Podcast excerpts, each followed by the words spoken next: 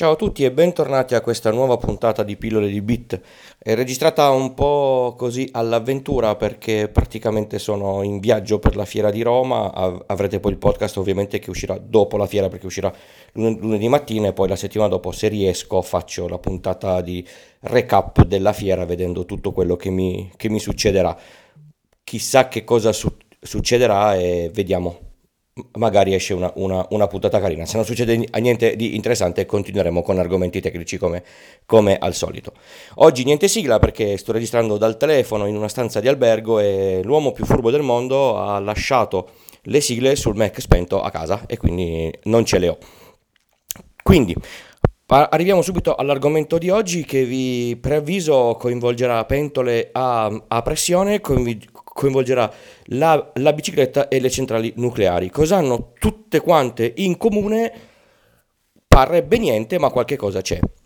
Come avete già capito dall'articolo della puntata, oggi parliamo di locomotive a vapore, tecnologia piuttosto antica che ho riscoperto in Inghilterra facendo un, un viaggetto di una ventina di minuti su un vecchio treno a, a vapore gestito da una manica di simpatici vecchiettini, il più vecchio dei quali, cioè scusate, il più giovane dei quali forse aveva 70 anni, e mm, sono andato a guardarmi bene come funziona la, la, la faccenda perché di ingegneria ce n'è parecchia dentro. Allora, partiamo dalle basi. La base è una pentola a pressione. Voi, non so se, se ne avete mai, mai avuta una, sono quelle pentole con il coperchio che si chiude con, con delle leve molto resistenti perché deve tenere una pressione molto alta. Voi cosa fate? Mettete dell'acqua dentro, chiudete e sigillate la pentola e mettete la pentola sul, sul fuoco. Che cosa succede dentro la pentola? L'acqua si scalda, arrivata a una, a una certa temperatura comincerà a, a, evaporare, quindi genererà del, del, vapore. Il vapore in fatto di occupazione di, di volume a parità di, di molecole è molto più ampio dell'aria, soprattutto perché deve riempire una zona, cioè scusate, molto più ampio dell'acqua eh, a, a stato liquido soprattutto perché poi deve riempire una zona dove ci sono già delle molecole d'aria. Di conseguenza, la quantità di molecole di acqua che passano dallo stato liquido allo stato gassoso occupa più spazio di quelle che del volume che, che l'acqua liquida perde. Adesso se, se all'ascolto c'è un, c'è un, fisico mentre ascolterà questo podcast mi arriverà un, un, un fulmine direttamente sulla, sulla testa, ma speravo di aver reso. Di conseguenza, più molecole di acqua passano allo stato gassoso, più la pressione all'interno de- della pentola, chiamata a-, a pressione, sale. A un certo punto vi accorgerete che la valvolina di sicurezza comincia a soffiare perché la pressione è talmente alta che all'interno della pentola ci potrebbe alla fine essere un rischio di esplosione. Se la pentola non è fatta bene potrebbe esplodere e la valvolina scarica il, il gas. Se vedete il, il, vapore esce con una certa forza perché la, la, pressione comunque fa sì che lo spinga in maniera piuttosto decisa. E questo è come funziona la pentola a pressione. Poi c'è tutta la parte di, di cottura, ma è una cosa che non, ehm, non ci riguarda oggi. Allora, mettiamo una pentola a pressione su un treno. Prendete una delle classiche locomotive del, del vecchio West e vediamo com'è fatta. La locomotiva ha quella quella parte cilindrica molto grande davanti. Ecco, là dentro c'è l'acqua. C'è una grossa quantità di acqua che non riempie tutto il, il volume di quello spazio lì. Ovviamente ce ne sarà leggermente meno. Da cosa si capisce che c'è l'acqua? Non so se avete mai visto nei, nei film del vecchio West oppure se siete mai passati vicino a una, un posto dove si fa la manutenzione alle locomotive a, a vapore, c'è una specie di asta sopra i, i, binari con un tubo, quello è il tubo che porta l'acqua. A questo punto noi dobbiamo scaldare l'acqua per far generare del, del vapore e mandarlo in pressione. Come si scalda l'acqua col fuoco? Come era fatto questa cosa qua all'epoca e come funziona ancora con il carbone? Quindi c'è una specie di caldaia, più o meno come quello del forno della, della pizza, si mette il carbone dentro, non quello che fa la brace, quello che prende proprio fuoco, si accende il fuoco e si manda in, in, in temperatura. Quindi una grossa fiamma a temperatura molto alta scalderà l'acqua.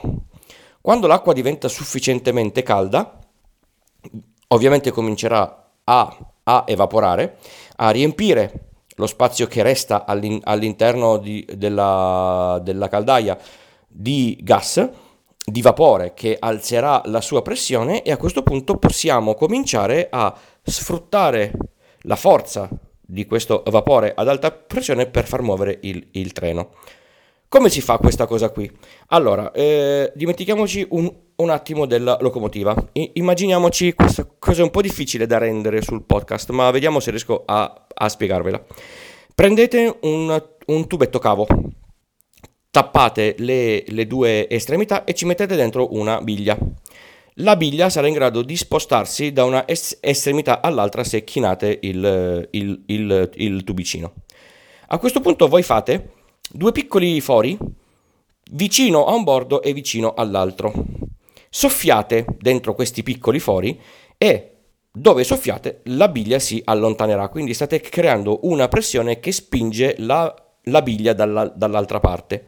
A questo punto, se, se soffiate sulla, sull'altro buco, la, la, biglia tornerà dove era, dove, era, dove era, prima, facendo uscire l'aria che avete soffiato dentro dal, dal foro da cui avete, avete soffiato stiamo cominciando a capire un po' come funziona il cilindro.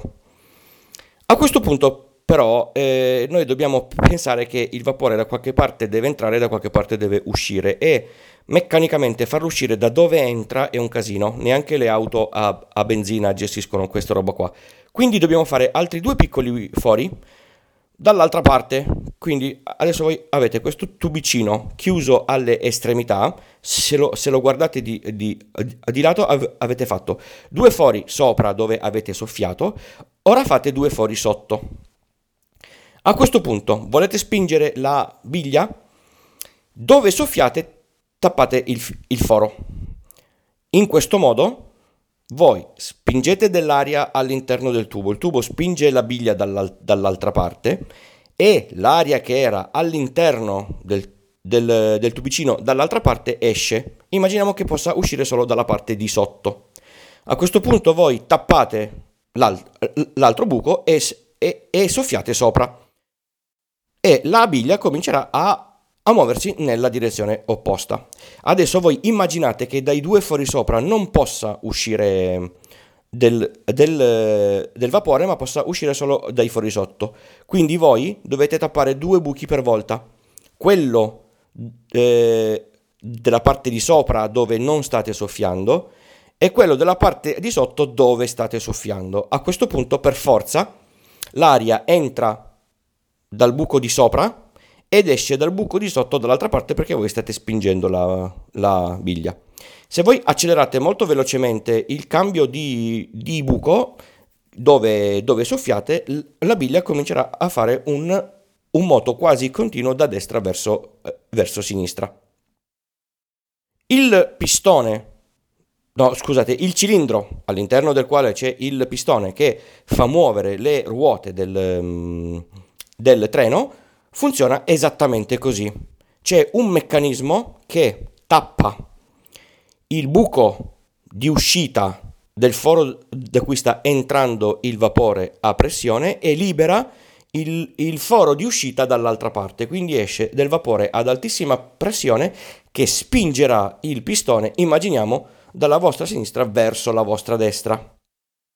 Quando il pistone è arrivato a fondo corsa, un meccanismo inverte i fori che noi stiamo tappando, quindi tappa quello dal quale abbiamo appena inserito il vapore e libera quello esattamente sotto. Libera anche l'altro foro che era tappato prima per inserirci del vapore sotto pressione, quindi noi inseriamo dell'altro vapore e il pistone torna in, in, in, indietro, svuotando la, la parte del cilindro sulla sinistra. Questo moto alternativo funziona esattamente come funziona la bicicletta. Voi quando avete la bici sotto il culo e dovete pedalare, immaginate di non avere la, la, catena ma di avere uno dei primi velocipedi, quelli lì con, con il pedale di, direttamente sulla ruota grandissima. Voi mettete sul centro della, della ruota un perno e, a, e attaccate un, una un pezzo di, di ferro che poi fa da, fa da, leva sul quale c'è il, il pedale. voi spingete il pedale dall'alto verso il basso, lui ovviamente non farà una, una discesa li, li, lineare perché il pezzo di staffa che avete messo girerà insieme alla, alla ruota e imprimete la forza. Mentre spingete verso il basso, il pedale dall'altra parte tornerà verso l'alto perché i due pedali sono, altern- sono a 180 gradi uno, uno dall'altro. Quindi voi state alternativamente spingendo sul pedale destro e sul pedale sinistro e mentre spingete su uno l'altro torna su per essere spinto per il giro successivo. Quindi il pistone della locomotiva non fa altro che andare a spingere una leva che è imperniata sulla ruota della locomotiva. Se fate caso è una ruota grande per motivi fisici, le leve, le forze, bla bla bla. Se la ruota è grande si riesce a a fare meno sforzo per farla partire e farla gi- girare meglio. È per quello che le prime biciclette avevano la ruota eh, dove c'era il pedale senza la catena molto molto grande. Forse è stata piccola, bisognava pedalare molto molto forte per poter andare a una velocità decente. Quindi il pistone funziona come fa la vostra gamba sinistra. In, immaginiamo, lui spinge per mezzo giro della ruota mentre si infila il gas. A questo punto c'è un altro, eh, un'altra leva attaccata alla, alla, ruota dall'altra parte che apre e chiude i, i buchi, i quattro buchi di cui abbiamo, abbiamo parlato in modo tale da rendere automatica questa cosa qua. Quindi, mentre io faccio girare la ruota con la pressione del gas, la ruota gira e mi fa la cortesia di tappare o liberare i fori che eh, si usano per il carico-scarico del, del, gas. Quando si arriva al punto morto da un, da un, lato qualunque, quindi quando il pistone è arrivato a fine corsa, i leveraggi invertiranno l'apertura dei fori, il gas entra, il, il vapore entra dall'altra parte spingerà il pistone dall'altra parte che continuerà a far girare la, la, la ruota. Quindi tornando alla parte della bicicletta è come se voi pedalaste spingendo con la gamba eh, sinistra e l'altro pedale vi fa la, la, cortesia di eh, aprire e chiudere i fori che a voi servono. Poi voi tirate sempre con la, con la parte sinistra e il pedale continua, anche quello lì destro continua a eh, aprire e chiudere i fori che a, che a voi servono. A questo punto, quando sentite distintamente nella locomotiva a vapore il classico ciuff ciuff, non è altro che il cambio della eh, direzione del, del, pistone dentro al cilindro. Il ciuff è quando lui scarica i gas esausti, quindi quelli che hanno convertito la loro pressione in forza che, che ha fatto gi- girare il, il, il, treno. Normalmente questo kit di pistoni e di cilindri sono due, uno per ogni lato della locomotiva, sono messi in, in controfase in, in, modo che quando uno, uno di questi due è al punto morto dove non spinge più, c'è l'altro che sta spingendo e quindi aiuta a, a continuare il, il giro. A questo punto avete la locomotiva che cammina, sfruttando cosa? La pressione del vapore acqueo che è stata creata scaldando l'acqua. Quindi allo scarico della locomotiva sul, mm, sul, sul, sulla torretta dove, dove si scaricano i, i, gas non vedrete sempre solo fumo nero, ma c'è anche del fumo più chiaro. Il fumo nero è il fumo che scarica il fuoco che sta bruciando per scaldare l'acqua. Quello chiaro è il vapore che esausto viene buttato fuori. A questo punto non è come sembra, ma nella locomotiva sono due le cose di cui bisogna fare il rifornimento. Il carbone per tenere acceso il, il fuoco e l'acqua perché evapora, evapora e, e, e, continua così e a questo punto, eh, a un certo punto l'acqua finisce e la, la locomotiva non, non, non camminerà più. Adesso sinceramente non lo so se nella tecnologia sono riusciti a fare all'epoca un sistema di ric- ri- riciclo del vapore esausto per rim- rimetterlo nella, nella, nella, nella, caldaia per evitare di dover fare tutto questo ri- ricarico di acqua. Per- perché all'inizio della puntata vi ho detto che avremmo parlato di centrali nucleari? Perché la centrale nucleare funziona per generare corrente esattamente nello stesso modo.